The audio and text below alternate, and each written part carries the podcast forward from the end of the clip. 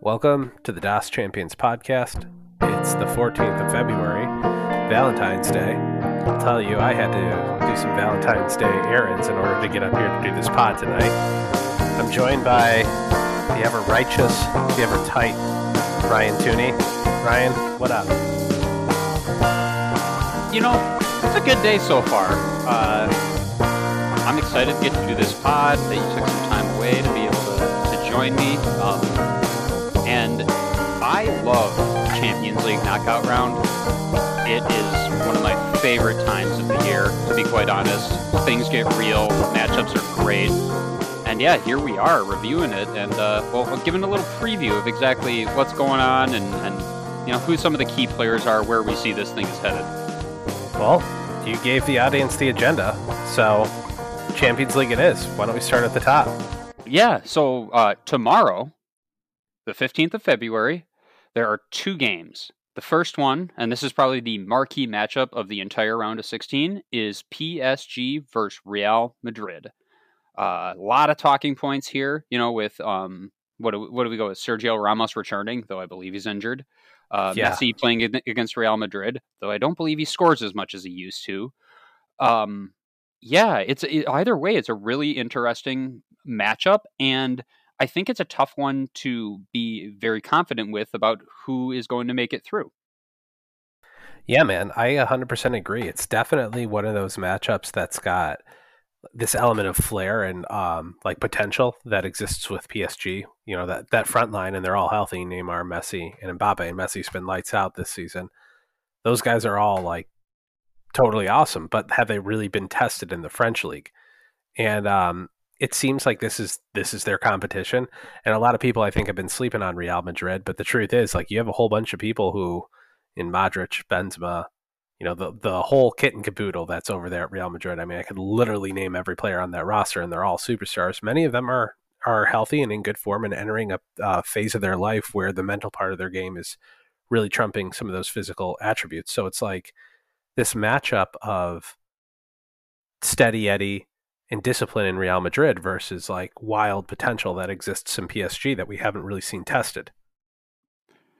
Yeah, and you know, often these are the times where PSG and the lack of balance within their approach ends up faltering. That's kind of where my head's at with it. I think in the end, Real gets through this tie, but it just wouldn't be that surprising if some of that talent from PSG was able to show, and boom, they get a couple goals up, and you know, where are we at there? Are there any key, players that are missing or matchups or anything that we should be looking at? Yeah.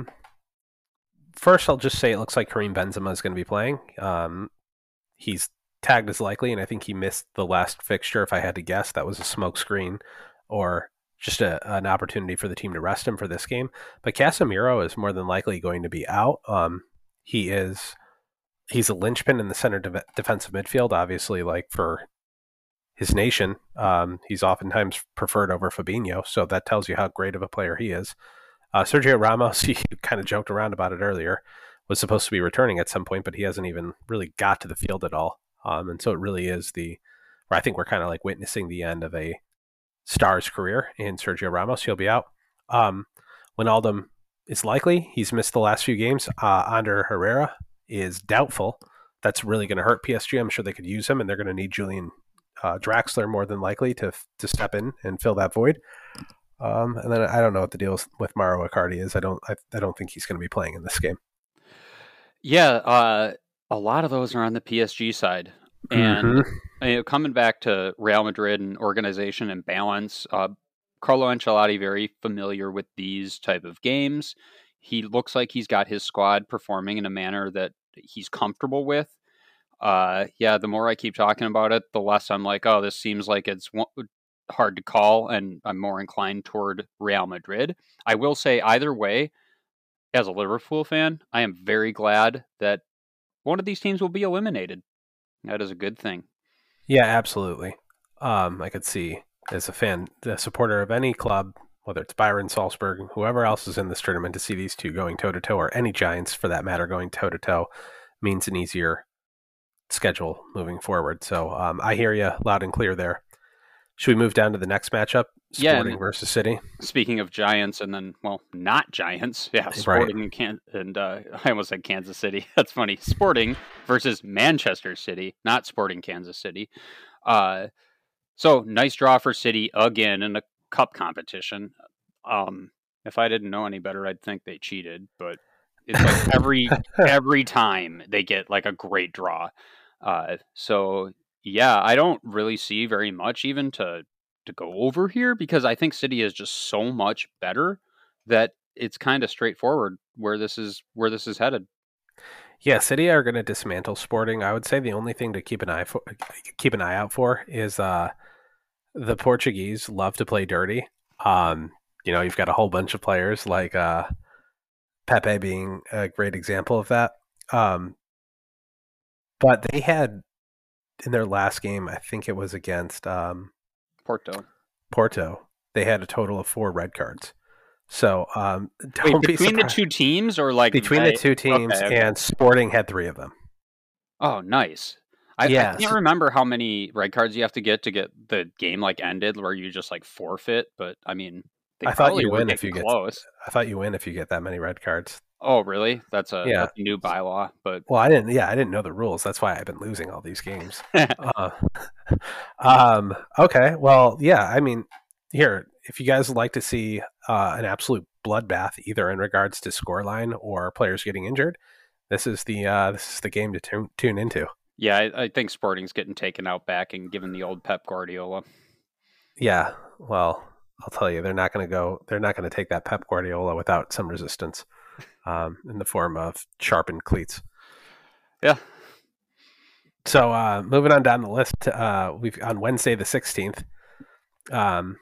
It's actually some pretty great games. I mean, I think we've got Salzburg and Bayern to start, and even though Salzburg is almost surely going to get destroyed, this is a game I really want to tune into. Yeah, it will be fun to see if they can at least give them the best shot. You know, maybe make it entertaining, get a goal, make Bayern have to sweat a little bit. Even though it would take a lot before I started to believe that Salzburg was going to prevail in this. I know Bayern have been, a little inconsistent as of late, but even as we were preparing for this, I was like, yeah, but does that even matter? I mean, Bayern are so class in this competition. They are semifinalists more often than not in the last decade, I want to say. And I really expect that to shine through. And it just, by the end of it, it'll be kind of a, very, very obvious who the better team is. I agree, man. I mean, we do our best to disconfirm what we think is obvious going into these games, and both of us peg Bayern to be the significantly better team. And so as we were looking at Bayern's injury tab, which they have quite a few players that are unhealthy, one of which being Alphonso Davies, obviously. Mm-hmm. We're like, oh man, is this actually an opportunity for Salzburg? They've lost 2 of their last 5 games. Maybe Salzburg is this is their chance to break through. But it just seems like every single backup option on Bayern is better than the starting option for Salzburg. Yeah. In a lot of ways, the guys on Salzburg are currently aspiring to be backup options at a place like Bayern. Exactly. And one of those guys, our favorite really of the bunch, is going to be Brendan Aaronson, obviously. Big brother Brendan. Yeah, he's gonna get minutes, and it's really exciting. This type of game for the first time, I have to imagine as a player it's a complete dream. Knockout round Champions League is it's so good, and I'm excited for Brendan to be able to experience it. And you know what, playing against Bayern as your first time out in one of these games, so be it. You know, he'll remember it forever, and I hope he performs well, at least. Yeah, one of the things, well, there's 2 things I want to say about Brendan. Shout out to Kartik Krishnayer, who actually suggested that this was going on. There's only so many men's national team players that get routine minutes. And Brendan's one of them. Brendan and Wes and McKinney are the 2 that pop out immediately. And I'm sure there's more, but for the purposes of Champions League, those are the only 2 American players that get a strong minute log in competitive games. So that's one of the things about Brendan. We're almost certainly going to be seeing him out there. The other thing about Brendan is big-time players step up in big-time games. Big brother Brendan, big-time player. So yeah. I wouldn't be surprised if he does something. I mean, he, you know, what did he score in each of the legs of the qualifying for the group stage of the Champions League? And then he scored in like the cup final of the Austrian League last year. And while these aren't as big of games as the one that he's going into, this is just another stage for him to perform on. And that goal he scored over the weekend, that nice, tidy finish into the bottom corner. I like how he's looking, and I'm really excited to get to see him in this capacity. Yeah, I agree. Moving on down the list, we've got Inter and Liverpool. And while Liverpool seem to be the dominant team, Inter are no easy competition. Yeah, we shouldn't write Inter off at all in this situation. As much as they lost players and a manager over, the transition from last season into this season, they've done a hell of a job replacing them, especially Lukaku. Dzeko has been a really, really good replacement. The guy, I think, doesn't get enough credit for the entirety of his career as perhaps he deserves. He's, I believe, the only player to have scored 50 goals in the EPL, in the Bundesliga, and in Serie A. And that is a well-traveled professional. And it's, when you see it from that light, not that surprising. He was able to fill in for Lukaku. And yeah, in general, this team, they have some really good players. And you can't write them off. You just can't. I mean, I don't know if they're top of the Serie A any longer after the loss against AC Milan, but they are an extremely competitive, well-coached team, and they have a bunch of veteran stars. So, they have a really balanced midfield as well. Like, you might consider Barella more of a wing player, but he definitely drifts into the midfield to receive. But you've got Vidal, you've got Barella, you've got Perisic, you've got Brozovic, and like these guys are just all established internationals. Exactly, all established internationals that are like very strong technically. They're going to be able to move the ball around. They're going to be able to cope with a lot of the things that Liverpool are going to throw at them. They're not like young professionals that are going to fold under pressure when Klopp rolls out a crazy press. So yeah, so at the least we know that they're not going to be making it easy for Liverpool, but Liverpool has been so incredibly suffocating in the way that they play recently that for me, it's really difficult to look past how much they actually are going to throw at them and whether or not it just in the end is going to be too much, especially when you consider the class and the depth that they have in attacking areas, even off the bench now that they didn't really have in seasons past.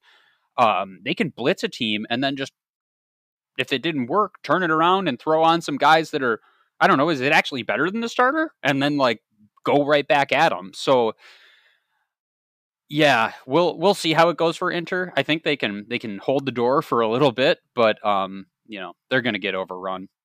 Yeah, they're definitely not going to be able to hold door against Inter for an extended period of time.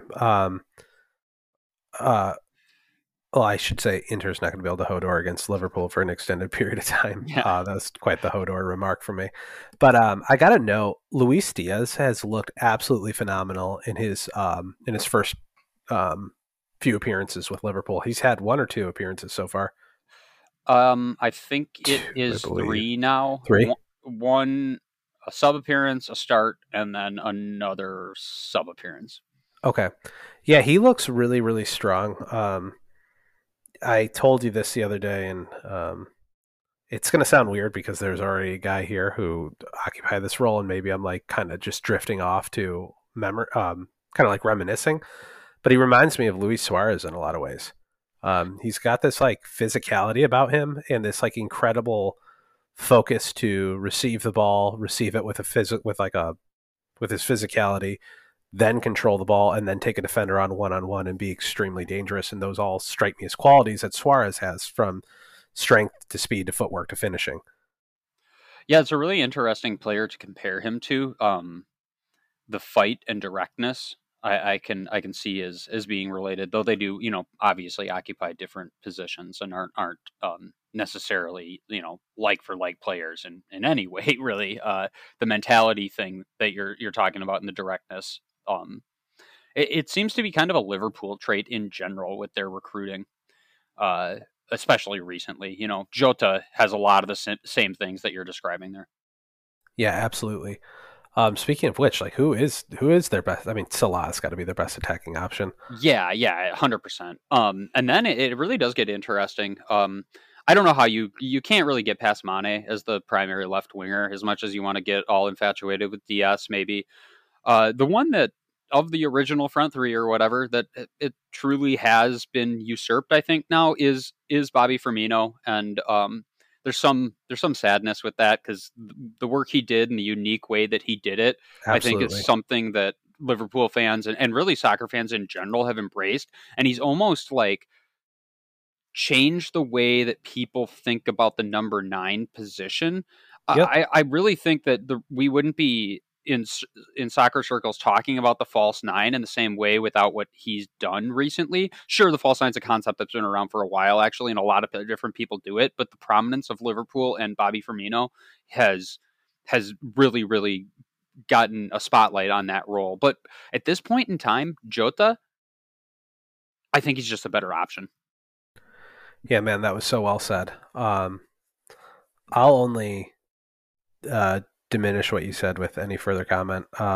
You're the Liverpool fan here, and I thought you sized that up pretty well. So why don't we move on down the list to Chelsea and Lille? Yeah, Americans. Yeah, I like that. Yeah. Fuck yeah, dude. Yeah. So this is the Pulisic versus Weah game. We'll see how much either of them play. Who's more likely to get to play? Oh, I would say like Weah is like almost guaranteed to play. He seems to play in every game, and the name escapes me, the player that Lille let go recently via transfer. It was supposed to open up a significant amount of time for Weah, but Weah like the coach seems to want to use Weah off the bench, but does it very consistently, and Weah performs well off the bench. So Weah is like the super sub, and either the game gets out of hand and Weah comes in earlier, or they need to close out the match and Weah comes in. So that's how I see it. Yeah, well, and you know, Pulisic might actually get the nod here. I don't know exactly where the rest of the Chelsea squad is, but he came in for Mason Mount over the weekend in the Club World Cup. Played pretty well. So I wonder if it's kind of, you know, here you go, Pulisic, let's see what you got next game situation right now for him. So maybe, yeah, maybe there's some hope. I could see that, and I don't know, like, we haven't seen Chelsea in a lot of, like, we absolutely need to win this game. Like, what game do you think was more important to them, the Club World Cup or this game that they have coming up against Lille? This game.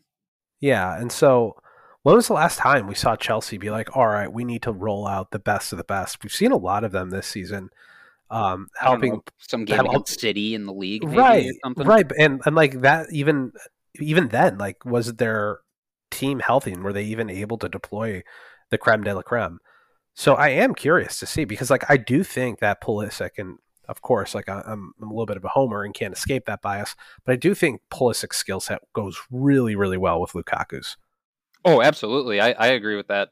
I've been pining to be able to see more of that since the beginning of the season, and just with the injury overlaps and all the crap that's gone down at Chelsea, it really never has manifested itself yet.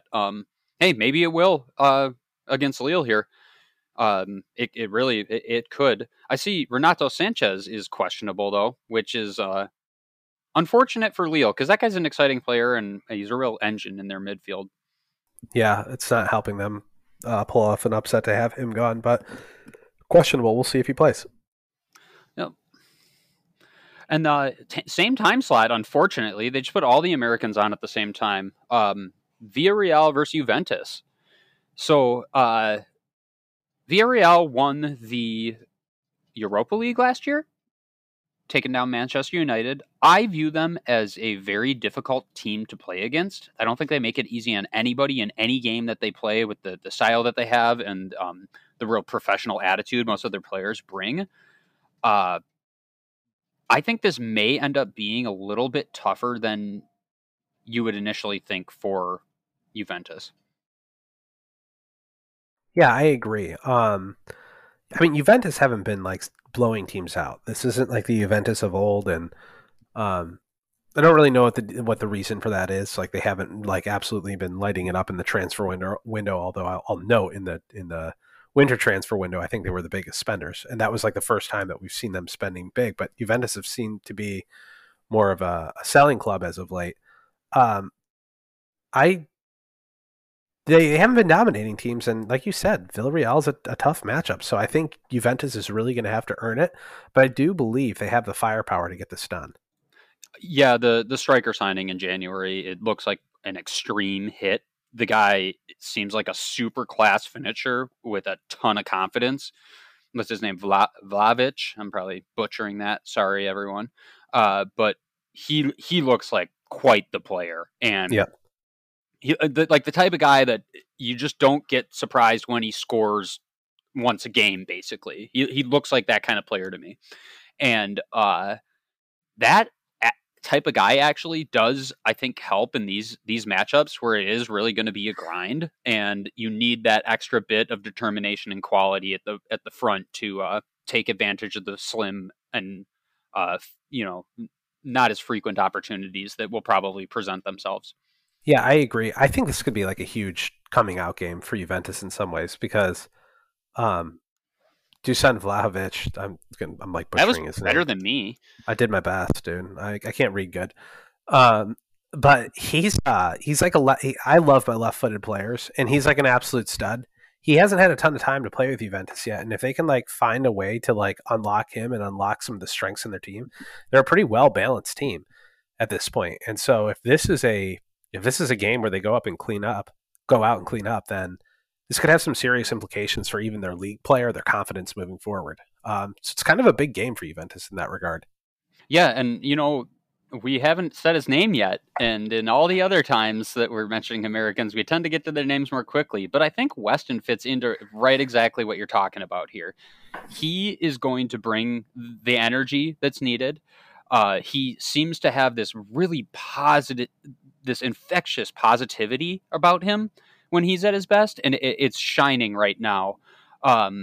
And you can tell that the other players kind of are latching onto it. Like I saw an interview, or at least a snip of an interview recently, where Chiellini was getting interviewed, and he's just joking about how, oh, my poor English is better than Weston's. And just like, you can see him beaming with a smile when he's talking about Weston. And the first thought that really came to my mind was, wow, Weston really fits in here. And maybe I read into this type of shit too much, but like when I see somebody like Giorgio Chiellini talking about Weston McKinney and looking the way he looked while doing it, I'm like, this kid's made it. He belongs, in like so many ways he belongs. And I am hoping that the way you said a bust out for Juventus, I have to imagine if they do have some sort of like, okay, here's the new Juventus, this is where we're at, like put it on the table moment, Weston will be there, like literally being the one putting it on the table. Yeah, for sure. I think Weston, different people, I've heard all sorts of disagreement on this. Like I've heard a lot of people like kind of rip on Weston and be like, oh, he's clogging up Archer's opportunity to play there. He's not a midfielder that can move the ball well. But he's obviously been included fixture after fixture. He's passing the eye test in every game with flying colors. Like you said, when players like Chiellini are poking fun at somebody, they do it because they like him. And winning over the favor of a veteran leader who actually is Italian as an American player, I don't know if that's ever been done before. Like, I can't think of any American player that has accomplished specifically what Weston's accomplished. Like, we can go look at different achievements, winning the Champions League like Pulisic, or being one of the best young players in the world like Giovanni Reina, or even like individual performances that we've seen in some cases. I'm not sure that we've ever had a player quite like Weston, and he's obviously an integral part of the team. They keep playing him for a reason. His performance metrics are absolutely incredible, and if Juventus busts out and this is their coming out party, now you've got a guy who's like an integral part and an integral piece of the identity of this potentially badass Juventus team. So it's pretty exciting. Yeah, it really is. This is one that might have to leave work a little bit early on Tuesday, the 22nd. Got it. All right. It's in my calendar. Right. Ryan immediately gets fired, and the next podcast is about his resume. Yeah. Sweet. So moving on down, I want to watch this game because, like, there's going to be a dumpster fire narrative coming out of it no matter what. And that game is Atletico versus Manchester United. And I say that because each team in their own regard is kind of underperforming. Yeah. It's funny with United that everyone got very into, like, oh, look at these signings they made and how good they're going to be now. And then it's just, look at where we're at again with them. Seem to be some recurring issues there.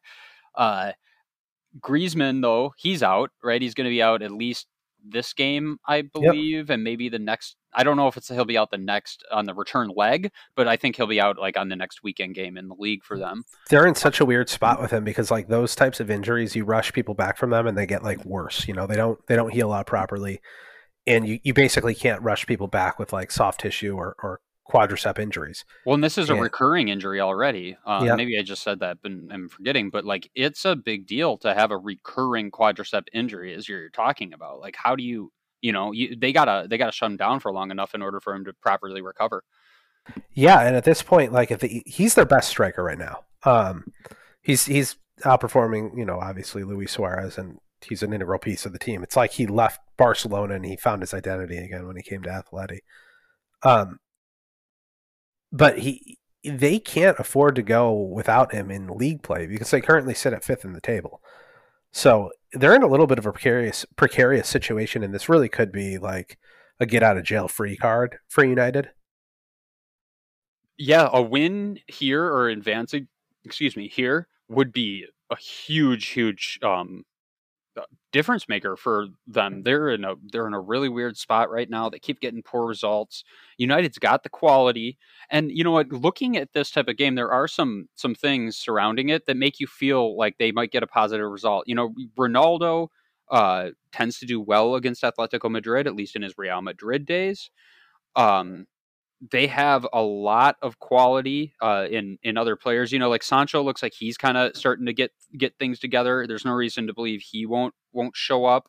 Rashford has had some very good performances in the Champions League over the years. I don't know, man. It's this one actually of the 8 fixtures may be the most difficult one to call. But you know, I go with this, oh, look at all the mercurial stuff that United's capable of. And then on the other side of the coin, I go, look at Atletico Madrid and Diego Simeone, and I still have a lot of respect for what it is he represents, and he's capable of getting a team to do and put together like a good game plan for a team to especially stifle the opposition. Yeah, this is going to be a battle. Yeah, I agree. It is going to be a battle. It will certainly be worth tuning into. And then the final fixture we have on the list is Benfica versus Ajax. Yeah, and I don't think either one of us think this is going to be a particularly close game. I think are both fairly firmly in the Ajax camp here. Benfica is, they put it together a good run in the group stage, get themselves through, and here they are. They're going to take home that first knockout round check, and that'll definitely help them with everything that's going on down in Portugal with, you know, it's tough for a team like that. They need the money, but Ajax are the interesting story here for me because they just slaughtered through the group stage. They have a great coach that's put together another great team and looks poised to go, you know, be the dark horse team again. Yeah, it's this is Ajax's to lose, and it's going to be interesting to see how far they're able to carry it this time around. Yeah, I agree. I mean, this has the making of a traditional Ajax team, like one of those teams where they just are loaded with young talent. And we could be looking at this team 5-10 years from now being like, man, remember that Ajax team?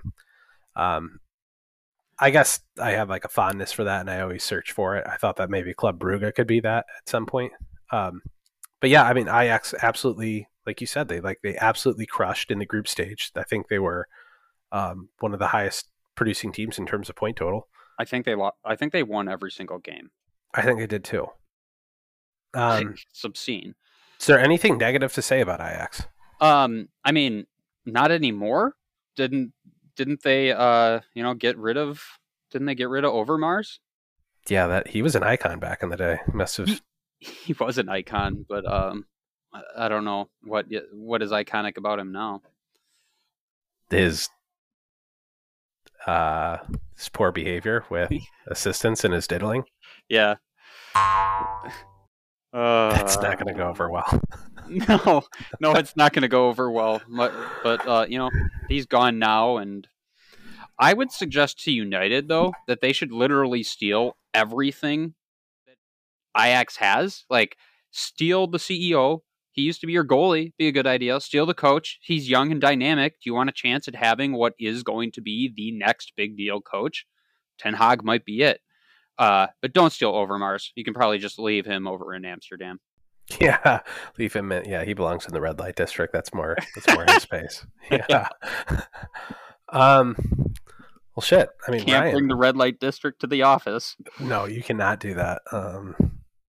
Jeez.